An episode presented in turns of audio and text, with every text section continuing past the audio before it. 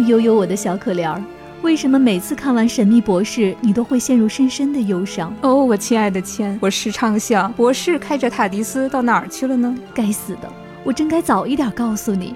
八月二十一到二十二号，神秘博士官方带来的塔迪斯会降临在另一颗星球，就在石景山首钢园。哦，会有这么好的事情？那我该怎么去呢？幸运总是眷顾爱科幻的人，在哔哩哔哩会员购搜索“科幻”，你就能看到另一颗星球的购票页面了。哦，我的天，这真是太好了！我们一起去吧。八月二十一到二十二号，另一颗星球科幻大会，更多经典科幻 IP 等你来玩。大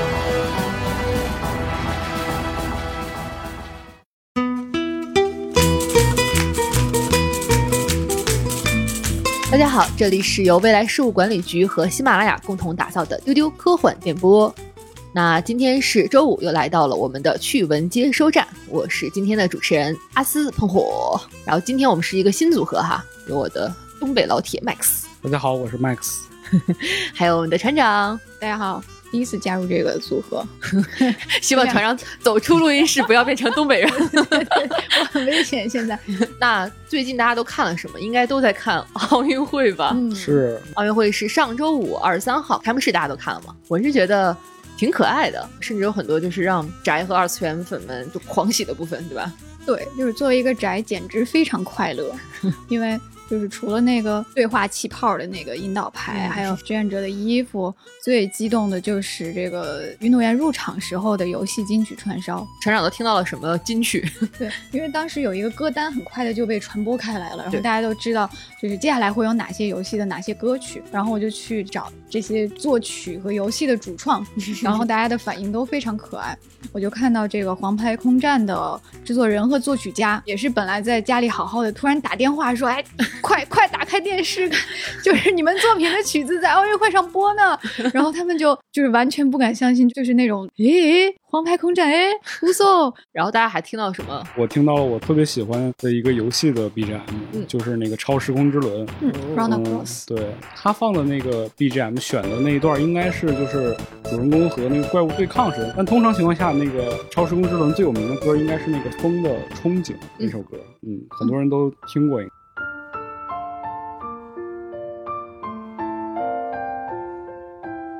所以你可以看到他的选曲都是那种，呃，有有有胜利和出击意义的，那就比较热闹啊。对，整个这个选手入场这个段落是我觉得这个开幕式里最有趣、最热闹的一个段落，因为我们看到好多那个就是特别漂亮的。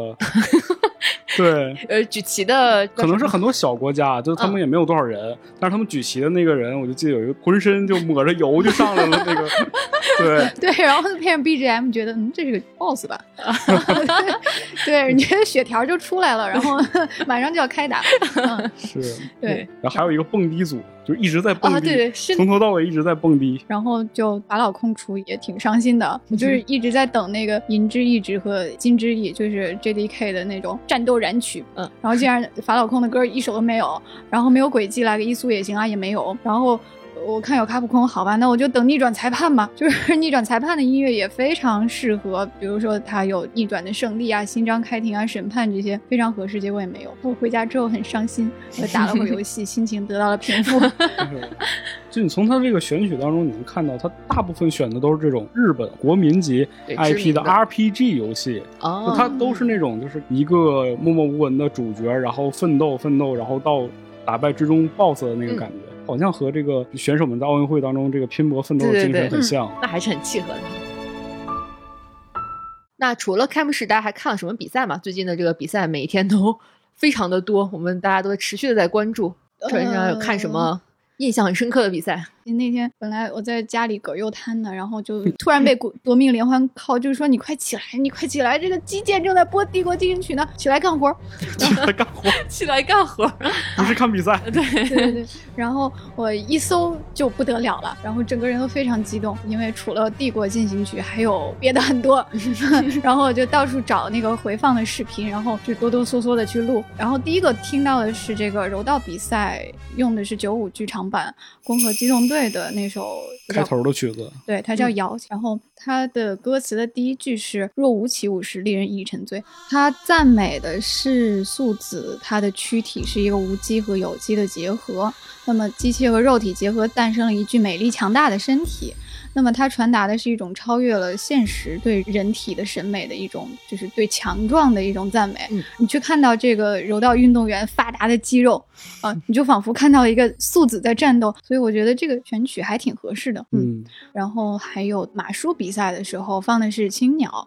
然后这个也有点妙，因为马术比赛的话，马是很容易受惊的，所以现场不能有太响的声音。然后青鸟的这个原版是比较燃的，所以它就换成了一个吉他的轻柔的版本。我不知道是不是有这样的考虑？你觉得还是很用心的这样的安排？嗯，是。而且我们看那个青鸟的歌词里面写的是：如果奋力奔跑，我说过一定会做到。吸引我的是那遥远的遥远的声音，即使看不清楚，只要握住你的手，追寻的是那蔚蓝的蔚蓝的天空。这个歌词也写的非常的美。很有意境，就和我们这种奥运赛场上大家的这种拼搏和这种追求的感觉是很契合的，很妙。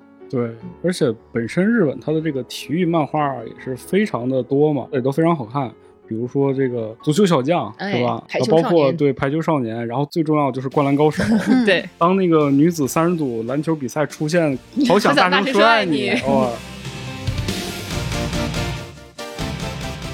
原地起立，原地起立，对对。教练，我想打篮球。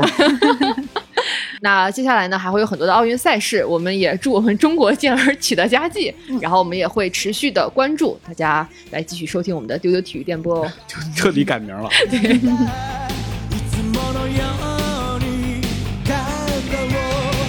呃，那除了奥运会之外呢，我上周还去看了一部最近很受关注的国漫《白蛇二：青蛇劫起》。嗯，那，这个其实是《白蛇缘起》，是一九年的那个动画片的第二部。然后它这一部的主角是小青，就是青蛇。那这一部首先还是要极大的肯定它的这个画风和视觉效果。我觉得真的在就是近期看的这一批国产漫画当中，都已经做到了一个非常巅峰的一个效果。极大的肯定，对，极大的肯定。它里面有两种不一样的画风，就是一方面是就是整个主叙事呢，它是一个我们比较熟悉的三 D 这样的动画风格。有一个小小的剧透啊，就是小青当中有一场战斗，他是要通过一个传送门进去，和他自己的执念就是法海。两个人要厮打，然后在他穿到这个传送门里面的时候呢，他就变成了水墨的画风。那这个水墨的画风是我们中国那种很传统、很写意的，因为大家也知道，像这种动漫当中这种打斗，他们的原理主要都是一些比较玄的气啊，气，彩色的光条啊，发波是吗？发波啊，对，都是这种。所以用这个水墨画风一渲染，就还蛮妙的。而且他这个传送门，我觉得很有意思。我当时看的时候就觉得，这不就是 Rick and Morty 的那种传送门吗？我感觉特别像那个多玛木，我来谈条件了。哎，对对对，它它就是一个游戏存档点。哎，是，我打不过我存个档，之后再打。然后这部的剧情上来讲，比第一部是丰富很多。第一部呢，其实是一个我们熟悉的《白蛇传》之前的一个缘起故事，是吧？然后在这一部呢，因为视角变到了小青身上，是讲这个水漫金山这个大家比较熟知的故事情节发生之后，呃，这白娘子被镇压在了雷峰塔下，然后小青呢就到了这个修罗城里，呃，解决掉自己的执念，然后并且找到自己的姐姐。那这个修罗城的这个设定吧，非常的集大成，很神奇。大成，因为它一进去的时候是一个现代都市，一个空旷的现代都市。然后它里面的呃这个城市是一个活的，随着城市的呼吸呢，就会楼会坍塌，效果做的非常像《盗梦空间》。哦，然后同时在这个城里还有一些赛博人和牛头马面，呃，帮派、街头火兵，夜之城，对，夜之城啊，野兽帮，哎，对。同时呢，他们在这个城里还有一个反派，是有点像幽灵僵尸一样的。他，你如果被幽灵僵尸咬了，你也会变成幽灵，就突然间又有了点行尸走肉的感觉。总之就是一个脑洞非常大的关于《白蛇传》的一个衍生的故事。就感觉好像把这些年火过的所有的元素都加进去了，要素过多。对对对，但还是很推荐大家去看的。我觉得为了这个画风和视效，也还挺值得一看的。呃，尤其如果是看 IMAX 的话，效果应该会更好。好，那说完分享之后呢，来到了本周的资讯。我们这周资讯的关键词有沙丘、神秘博士和汤浅证明。那首先是沙丘，哎，沙丘最近的新消息很多啊。二十七号的时候，刚刚公布了那个中文版沙丘的 logo，嗯，就写着沙丘。哎，对，然后呢，还更新了四张角色海报，有包括野兽拉班、思想者、岳医生和杜菲哈瓦特。哎，岳医生是不是就是那个张震？对对对，是张震饰演的。那同时呢，最重磅的可能是他的这个正式预告出炉了。嗯，这是一个很长的三分多钟的新预告，里面有很多的新镜头。嗯，大家都看了这个预告哈。嗯，看了，经费很足啊。对，沙丘这个 IP 真的就是从有这个 IP 开始，它就是一个很难被拍摄，但是总有人想去尝试的一个 IP 了。嗯嗯。那我们现在这个维伦纽瓦这个版本呢，是一个最新的制作，然后里面有很多大牌的明星。那在他之前，可能大家比较熟悉的是大卫林奇的那个版的沙丘。对，大卫林奇也是一个非常鬼才的导演。对对对对。然后，但是他拍出这部沙丘之后呢，简直就是烂到令人发指，你知道吗？很多这个人看完之后，就是不仅仅是就是愤怒，而是搞笑感觉。对，我记得就是那个他自己也特别的闹心，就感觉我不应该拍了这个片儿，就感觉特别耻辱。这有特别有意思的两个细节，第一个就是他把自己就是那个电影当中那个编剧的名字，嗯，改成了叫做尤大布斯。犹大是那个出卖了耶稣的人嘛？对，布斯呢是那个杀死林肯的。对，就是两个特别背叛的人。然后他的在导演那一栏写了一个，就是说在好莱坞当中非常有名的，大家伙都喜欢用一个假的名字，艾伦史密斯。嗯，就特别有意思。反正 就是他不承认，承认对，坚决不想承认。而且你看这个片子的时候，你就感觉到这个片子感觉啊，就是粗制滥造到一定程度了。正常情况下，《沙丘》里边有一个设定，就是那个人体是有一个护盾的。就那种能量护盾，嗯，可能正常我们想象就是薄薄的一层透明的套在身上吧。这个片子当中是用什么来体现的呢？是用一个立方体，超巨大的一个马赛克罩在人的身上。那所以人是一个像一个箱子一样的那样啊？对，就是那个箱子里边装了个人，你知道吧？啊，然后这个打斗的时候，那个马赛克还是不断变化的，就在这个空中乱飞，你就感觉我看了个什么。这怎么 超级变变变？这是对对对对对对对，特别的烂。然后里边还有一些就是女性角色，全是秃子，就戴了一个黑色的纱巾罩在头上，然后全是秃子。就你无法想象这些角色形象的设计是为什么，从哪儿来的。然后最有意思就是说，因为沙丘其实本来很多人想拍它嘛，对。然后就是上一个想拍这部沙丘的人叫佐杜洛夫斯基嘛，因为他拍了那个圣山嘛，嗯嗯，也是一个非常厉害的导演啊。对，就是但凡都不不厉害的都不敢接这个活儿，嗯，因为没拍出这个片子嘛，很懊悔。就当他知道林奇这一版要上映的时候，他就走进电影院里想去看一看。本身他觉得，哎呀，人家拍出来了，我没拍出来，就有一种就是看别人有点羡慕嫉妒恨的感觉。哎，然后他进去看了一会儿，哎，越看越开心，越看越开心。哎 呀，哎呀，这个片子好烂啊！原来你也拍不出来啊。但的确是这个电影史上是有非常多的人想挑战《沙丘》这个拍摄它的，像我们刚才说到这个佐德洛夫斯基这个导演，嗯，因为他没拍成这个片子，但是甚至还有一部纪录片，对，叫佐杜洛夫斯基的《沙丘》纪录片，对，就是来讲他没有拍成《沙丘》这件事情。对他当时请了一些大牛的这个很大的卡司来做这个主创，包括请奥森威尔斯来出演，说老佐为了劝他出演，把他最喜欢的餐厅的主主厨雇过来了，我每天在片场给他做饭，就求求你来演这个角色吧。嗯，然后还请了这个萨尔瓦多·达利饰演银河霸主。达利就是那个我们知道的画家达画家达利。对。然后配乐呢是想要请这个平克·弗洛伊德，哇天！然后呢概念设计是找了这个异形之父吉格，还有那个法国漫画大师莫比斯，嗯，就反正这样的配置，嗯，要不是他这个梦做的太疯狂，也许今天我们就可以看到以上场景，嗯。对，当时说这个做概念设计就花了两百多万美金，这个在一九七几年，这个当时老左想想做这个片子的时候是七几年的时候，那个时候连星球大战就是还没有影呢，所以其实好莱坞也没有见过这么大规模和这么大体量的一种科幻巨制，对，所以两百多万美金其实就吓倒了一批制片厂，就觉得。哎呀，这个东西我们不敢碰啊！而且你能看到那个纪录片当中，他抱着一本巨大的那个设定集嘛，嗯，然后上面写着《沙丘》，然后那个本子里边就所有的那些分镜和插画啊，他说如果拍出来大概要十几个小时，就因为这个原因，就立即就被制作方给叫停了，说你这么拍我们没法上映了。制片人阿斯。你说你要接到这么一个啊，你你敢不敢接这种片子？这其实你看看，你可以想想，这就是你人生当中需要做的选择。拍好了，那就是《指环王》啊，对吧？十多个小时的片子也不是没有。当然拍不好的话，可能就会被一辈子霸了。就是林奇版的沙丘。林奇版的沙丘。其实后来像那个雷德利·斯科特，他也有想挑战。拍沙丘的，但是也是因为当时说没有投资，然后 可能老雷的梦也做的很大了。就后来就是这版沙丘的那个设计，很多都被后来那个雷德利·斯科特就用到了异形当中，嗯，就是为了致敬嘛。所以其实我们现在看到我们这个新版沙丘的预告，看到。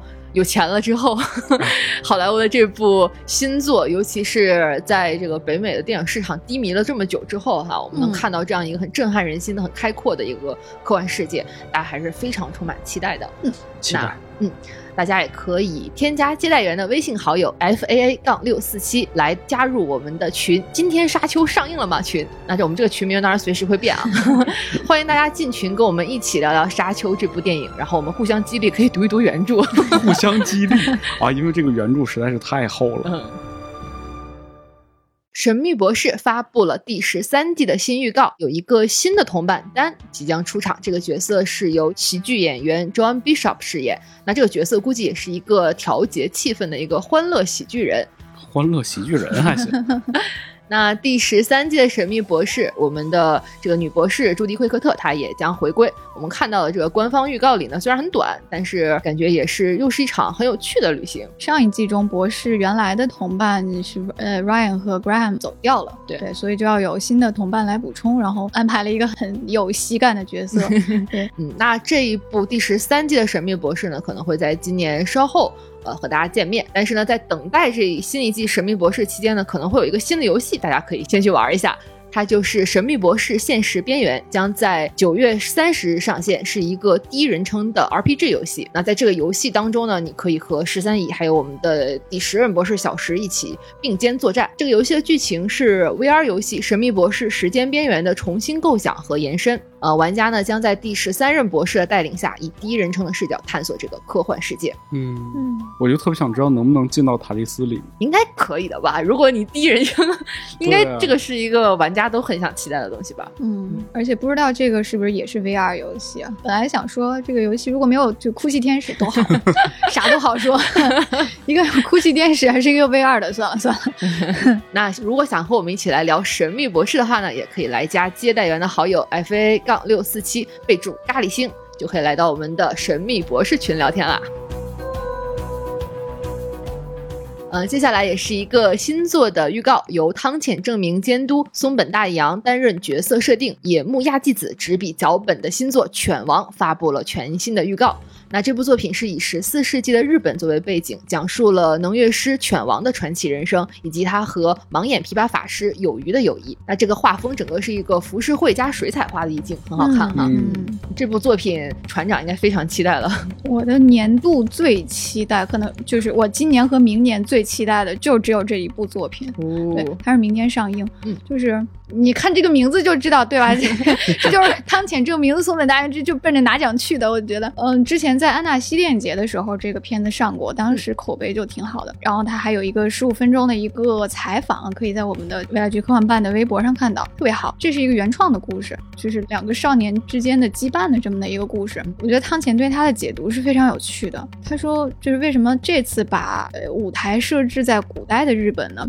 因为他觉得历史不是沿着一条直线。前进的，就是那些散布在时间分支中的人和事已经被遗忘了。然后呢，他就想把这个古代日本的一些伟大的能乐师，想把他们去塑造成偶像，就是当时的流行巨星一样的人人物。对对，所以他这两个主角犬王和有余啊，这个汤浅说他们就像古代的披头士。哇，好酷哦！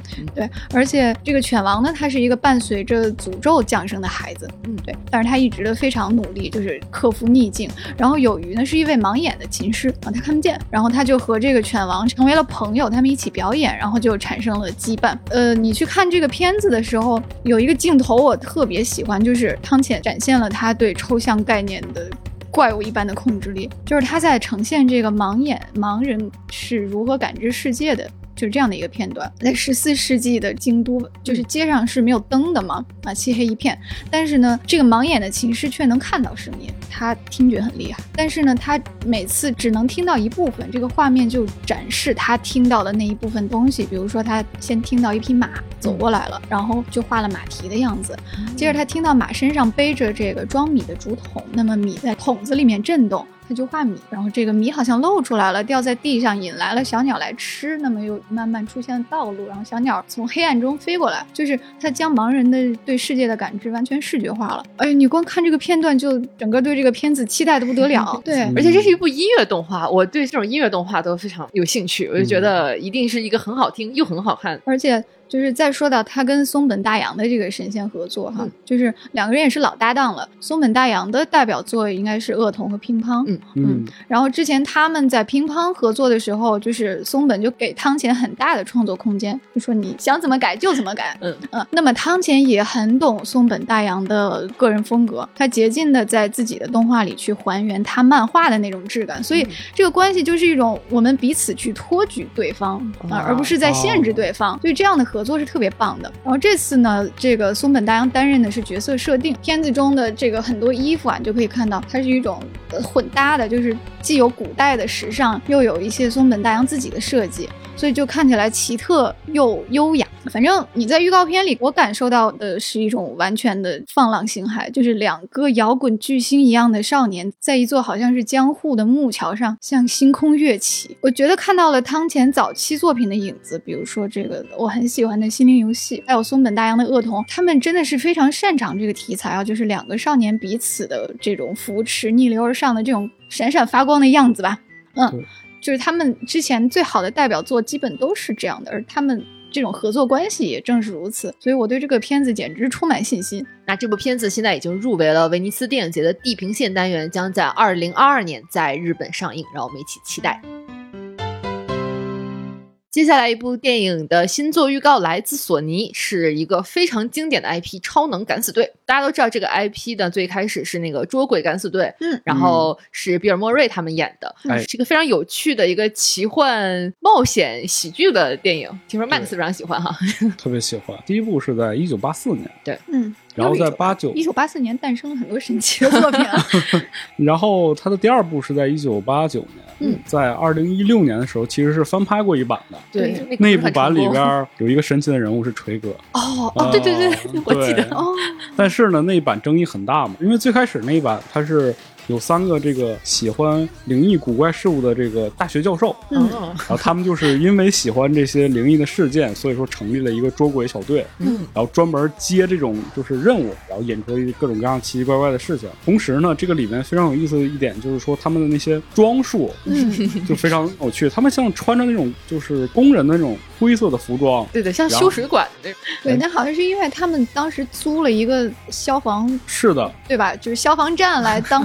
这个办公室，对，然后他就是这种感觉，就是像你想想，比如说。这个闹鬼的房子打来电话说：“快来救救我！啊！” 这个捉鬼敢死队就出现了嘛，跟这个消防队员很像嘛。然后他们下去的就是用一个杆子从那个二楼滑到一楼，也很消防。中二，对，也很像消防队。然后他们穿着那一身的衣服，然后背着个大罐子，拿着那个中子射线枪，然后同时他还有一个就是装鬼的一个小盒子，就每次抓到鬼之后就开始呜呜冒烟那个。因为他这个形象特别经典，所以说他在很多的这个欧美电视剧或者是流行文化当中起到非常重要的作用，包括它那个非常经典的红色的一个叉，然后冒出一个幽灵的那个那个 logo，对，出现过很多地方。嗯，然后最有意思就是说，因因为大家太喜欢这几个人了，包括太喜欢这个捉鬼敢死队的这个设定了，就美国很多地区会有自己专门的分队，就当地会有一个捉鬼敢死队小分队，你也真的去做这个，然后定期的就会穿上这一身衣服，然后接电话，也有真的有人给他们打电话，特别有意思，然后出来大家伙一起聚会，可能在万圣节的时候。很多人会 cos 他们的形象，然后在大街上拿一个那个枪，嗯，来回巡逻。对，还有那个很经典的捉鬼车，太炫酷了！这是各大玩具厂商这个争相都会推出的抢手商品。那我们其实看到这一部新版的，它是换了一批主角，换了一些故事线啊，是讲一个母子三人来到小镇，然后他们身边接连发生了一系列的奇异的事件。然后我们看到这部影片是由贾森·雷特曼来指导。我们熟悉的蚁人的演员保罗·路德来担任男主。而且这一部的视角，我们看预告当中是其实是小孩子的视角。哎，对，特别有那个就是《怪奇物语》的那个味道。对，而且最有意思就是《怪奇物语》里其实 cos 过周鬼敢死队，就那几个小孩，他们穿过那身衣服。嗯，而且这个我们看预告片里也有老版的那个镜头，像彩蛋一样的出现了。对，就是他掀起那个盖车布，然后露出 logo 的那一瞬间，我的 BGM 就响起来了。那这一部《超能敢死队》将在二零二一年的十一月十一号在北美上映，敬请期待。那下一部放出了首支预告的电影是《活死人军团》的前传电影《神偷军团》。《神偷军团》由马提亚斯·施维赫夫执导并兼任主演，是扎克·施奈德和沙伊·哈顿共同编写的剧本。那这部电影讲述了小镇出身的银行员迪特接受了神秘女子的招募，加入了一支结案团队，并开启了一段刺激的冒险故事。那扎导说，这部电影是一个浪漫喜剧抢劫片。《神偷军团》的这个主角和《活死人军团》里的主角是有联系的，是不是？对他就是那个活死人军团当中去帮他们开那个拉斯维加斯地下的那个保险库的那个人哦，嗯，相当于是他的一个前传故事。但很有意思一点就是招募他那个神秘女子啊。他在那个《速度与激情》当中出现过哦，就是那个，因为我们看预告里，他那个演员就是啊，他也是那个《全游》里的演员嘛，啊，米桑黛那个后妈的侍女。你就一瞬间就感觉，哎呀，这个这个犯罪动作电影宇宙好像又有这么一个 新的交汇啊，就像所有的科幻片都要有马王一样。同时的话，这个关于活死人军团的这部电影，虽然口碑很烂，但是由他所出发的这个衍生剧其实已经定档很多了啊，都也都是由这个扎克施奈德去监制或者是去拍摄，所以说啊，肯定还会有其他的，比如说一个其他雇佣兵的一些故事啊，都会出现的。嗯所以扎导就是 DC 宇宙没有开启的太。成功，但是开启了自己的僵尸宇宙哈。对对对。那这个片子呢会在 Netflix 上面上线，具体的日期还没有公布，我们会持续关注的。《银翼杀手：黑莲花》发布了最新的预告，这是一部由 Adult Swim 和 Crunchyroll 原创的动画剧集，一共有十三集，每集有三十分钟。它的故事呢设定在《银翼杀手》，也就是二零一九年和《银翼杀手二零四九年》中间的二零三二年，讲的是一位名叫 Ellie 的仿生人在洛杉矶街头躲避追杀的故事。嗯。那这一部动画剧集由荒木伸志和神山健治担任监督，渡边信一郎出任了创意制片人。哇，这个阵容真的是 有些神奇啊，顶配了吧？嗯，但是看完之后心情非常复杂。看完之后我们三个就沉默了。就这，就是就是，你就想点这三个人的名字：宫壳和星际牛仔的监督。你们三个人凑在一起在干嘛？就你们要是被绑架了，就眨眨眼。大家其实可以上我们那个未来局科幻办的微博上看一下这部动画片的预告哈，就还嗯，就 是蛮一言难尽的，给人感觉就是太干净了。就它所有的东西都是那种就是放在那儿，因为本身赛博朋克世界观是一个非常复杂、非常密集，然后非常脏的一个地方。你看这部片的时候，你就感觉就太平了，什么东西都很平滑，它就失去了那种赛博朋克的感觉。很像游戏里的那种过场动画，不像还不如游戏过场动画 精致，就又又很糙。然后你觉得你没有看到任何关于这三个人个人的东西，就你们三个自己的东西，你们的特色在哪？相互抵消了，三消是吧？三消。就你你看之前渡边也是给维伦纽瓦拍的，也是《银翼杀手》的衍生，那个叫《二零二二黑暗浩劫》，那个就非常好，它不只是一种简单的挪用。或者对元素的重复，它的人物造型啊、画面啊、情绪啊，完全是发挥了日漫的优势。就是你会感到，OK，这是渡边的作品，这是他的作品，那么是一个在日漫语境里展示了《银翼杀手》的故事，而不是把原来的故事套了一个日本监督的皮去拍。我觉得可能也是挂名吧，大家就是去开剧本会，然后去吃外卖，然后没有实际的、真正的做出一些贡献，是吗？我们到时候等成片出来的时候再来看一下吧。嗯，希望成片会比预告呈现出来的要更精彩和好看。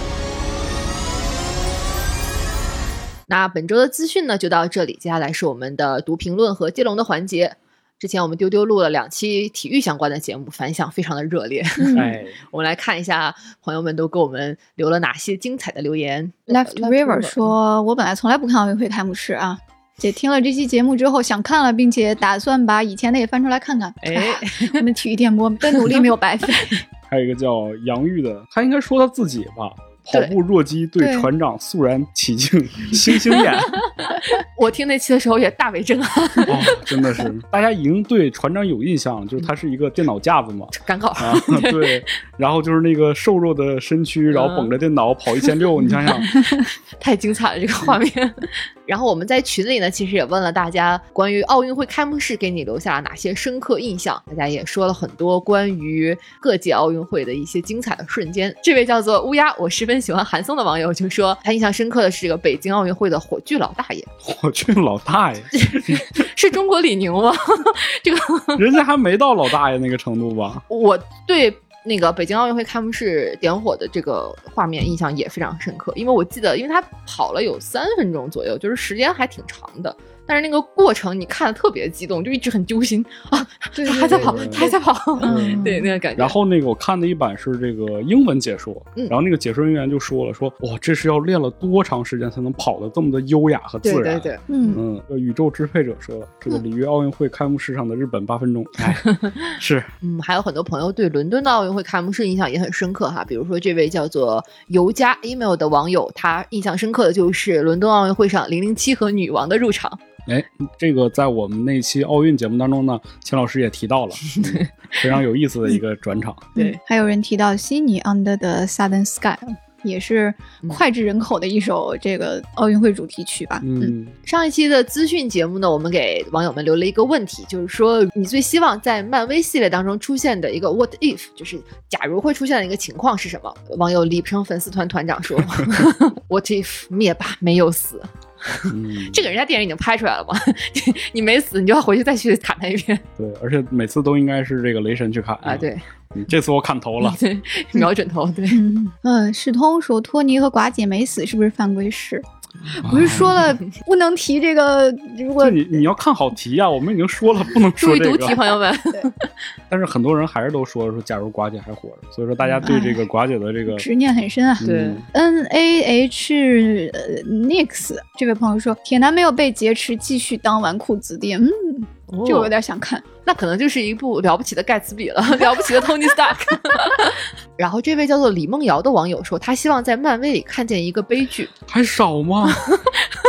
麦克斯最懂漫威的人 哭出来了。哦，他下面写了。他说：“这个悲剧是这样的：当敌人冲过来的时候，英雄一个接一个死去，最后 BOSS 踩着最后一个半残的英雄宣布胜利，随后踩爆他的脑袋。紧接着画面一转，所有人都看到了这一幕。普通人穿上了 cos 服，假装他们是英雄，冲向了潮水一般的敌人。哇！来，笔给你，你来写。漫威总裁看了之后，下一步就这么拍。上一期我们体育节目的评论还有很多朋友啊这样说，比如说这位叫做孤独枫叶。” B G 的朋友他说：“哦，我的上帝啊，被这两个迷人的一支枪迷倒了。”是的呢。那这个是我们为科幻大会录制的一个小广告。那我们这一届的另一颗星球科幻大会将在八月二十一号到二十二号在北京石景山首钢园召开了。哎。哎，这两位演员呢，是我们的这个千老师和悠悠特别出演，嗯，是两位非常优秀的老伙计。对，所以说大家听完这个广告之后，是不是觉得我们这个大会更加的神秘莫测，而且非常想来了呢？有官方的塔迪斯，我一定是会去的。对，嗯，之前我们的大会上就有这个 TARDIS 在现场，然后是一个大家拍照打卡、钻进去 不知道干什么的一个圣地啊。我们也留下了很多精彩照片。然后除了 TARDIS 以外呢，就我们大会呢还有一个非常。独特的玩法和一个这个搜集要素，嗯嗯，就是这个丝带。啊，大家一定见过那一张照片，就是这个郭帆和刘慈欣大哥 两个人喜气洋洋捧着一条丝带的那个照片。丝带，对对，那个上面特别长的一个丝带啊，那个就是我们的大会的一个特别有意思的一个搜集元素，就是它每一条上面都是有一个科幻梗，或者是我们自己专属的一些画在上面的。嗯，去各种地方搜集之后粘在一起，就会越来越长，越来越长。大家伙儿特别开心的把那个是吧？这个收集的挑战在于啊，就是它特别的多。我记得去年是有五十一条。第二，它是被藏在。各种地方，就是所以你必须要根据一个攻略去寻找。所以说你要把这五十多条集齐是不可能的一件事情。嗯，因为每一条那个丝带啊都有它自己的获取方式。比如说你要完成某个任务。啊，是有规则的。对，有规则的。比如说有一年星战的那个丝带呢，就是你必须说一句丝带上以外的星战台词，他才给你。哦，对，就是完成某个任务，或者是呢，你去参加某一场论坛。啊，你必须去听，去去这个排队进场才能拿到，或者是找到以一位打扮特殊的工作人员，就是打扮特殊的。对我们有时候会把丝带给 coser。嗯，对，比如说去年有一条丝带是那个乌玛姆，我是来谈条件的，对，然后就是因为当时没有什么奇异博士的 coser，我们就就想把这个给谁呢？后来就给了一个死侍的 coser，因为设计的规则就是你去跟健健谈条件，来拿到这条丝带，哎，这太酷了，嗯，对，然后还有一些丝带是有身份限制的，就是你必须是。呃，成为志愿者，或者你是嘉宾，或者呢你是科幻作家，然后你拿到了奖，你才可以有这条丝带。所以任何一个人其实都不可能同时拥有所有的这些，可能除了我们自己。最后秀了一波。对，所以说你想要全部的丝带吗？来未来去工作吧。对，而且这个丝带是一年一换，第一年的丝带呢，在第二年就不会再发了。哦，它就绝版了，所以每年的都是独一无二的。我就看到有人舍不得把丝带贴起来，他就拿回家镶到镜框里。然后还有很多人在网上开那个所谓的交易帖子，就是我想要哪个哪个，就是大家来交换，就是这种丝带交易黑市。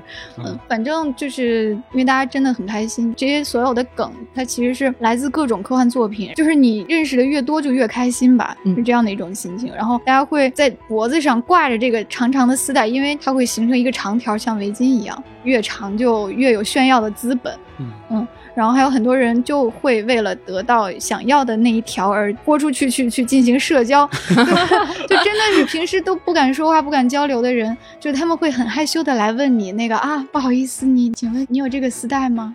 你是从哪儿拿的呀？就是他真的很努力，然后再进行社交，很荣幸的啊，我是这个丝带的负责人。哎呦，哎呦，是所有丝带的拥有者。对对，其实我们这个丝带的文案的设。计呢是同事们来这个进行提案，然后呢由我来进行一个收集和整理，所以往年都会有很多这个排着队想要把自己喜欢的 IP 送上 C 位，有一个露脸的机会，但是呢需要经过我的审核，我就有一种奇怪的错觉，我大权在握。你应该给你专门设计一个丝带，就是大权在握，丝带领主。然后就在里面夹了很多我很喜欢的梗，比如说一八年的时候有一条丝带是四十二。哦，就是呢，我们想把它设计成一个比较，就是人人有份都可以拿到，但是不好拿的一个隐藏的东西，所以就是给了每个志愿者五个。哦哦，对，志愿者很多嘛，然后这个志愿者他就是愿意发给谁给谁嘛，他他也可以选择不给，对，这个都是随意的，就是你只能去找志愿者。然后还有一条丝带是那个 hold the door，然后 hold the door，到处找道，到处找门是吗？对，然后就给了一个。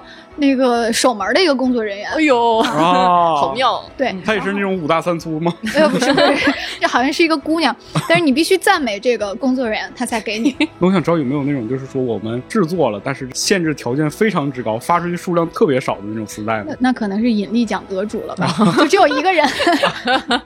好吧。对，然后就是设计了很多，比如说有一个用 Panic 的磁带，本来是呢。就是我 cos 成那个《银河系漫游指南》里面的阿 Sir，然后我自己拿着去发，对，结果呢，我没想到那一次去了好几个阿 Sir 啊，那个阿 Sir 的 coser，最后我也没有时间去发，然后我就把丝带给他们，结果他们就非常慷慨的大把大把的往外发。哦，对，就是我们还会啊弄一些比较有泪点的丝带，就是对已经逝去的我。名人进行一个致敬和哀悼，因为一八年底的时候，那个斯坦李和厄修拉·勒古恩都去世了，所以一九年的时候，我们就设计了两条丝带，叫做“谢谢你，厄修拉”和“再见，斯坦李”。嗯嗯。所以说，听完这个船长说了这个咱们往届的那些丝带，我觉得大家可以期待一下今年的丝带会有哪些科幻梗，会不会有你喜欢的那些科幻作品的一些梗出现在我们的丝带当中呢？对，其实可以跟大家剧透一下啊，这个 今年的已经写完了。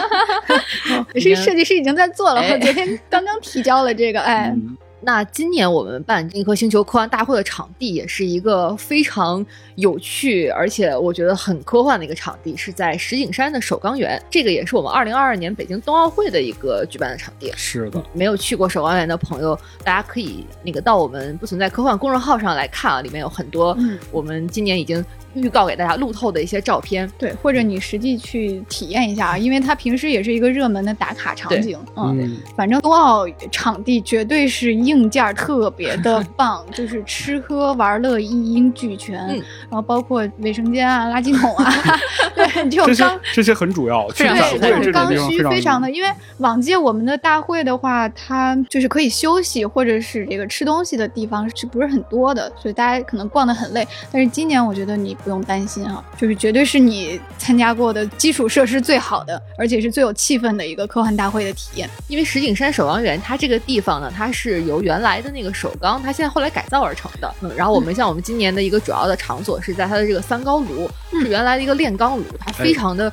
巨大，然后而且上面还保留着很多那种工业的特质，很有工业质感。对对对，包括这个秀池，它其实是一片水域，然后我们会围绕着这个水域来做我们今年的市集的一些展览。那这个地方绝对会带给你一种就是场地本身带来的那种另一颗星球的感觉。哎，是的。那说完了这个我们搜集的这个丝带和我们这一次大会的举办场地之后呢？关于这一次另一颗星球科幻大会的一些其他信息呢，我们也会在未来局科幻办公众号或者是微博上面陆续的放出各种各样有趣的信息，欢迎大家去关注这两个号。然后同时呢。我们在之后也会上两期关于另一颗星球科幻大会的专题的丢丢科幻电波的节目，也会给大家讲述为什么我们要举办大会，包括为什么叫另一颗星球等等这种。给大家分享一些幕后趣事。哎，是的，对，还会有一期节目呢，专门来给大家剧透我们今年大会的一些内容，具体都会见到什么，玩到什么，能够来这里体验到什么呢？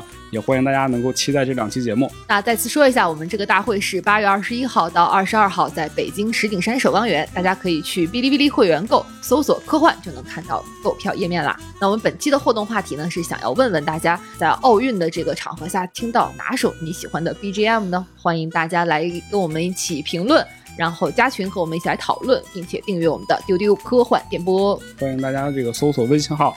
f a 杠六四七加我们接待员，然后备注丢丢，就可以进入到我们的丢丢科幻听众群了。本期的资讯节目就到这里啦，我们下期再见喽，拜拜，拜拜。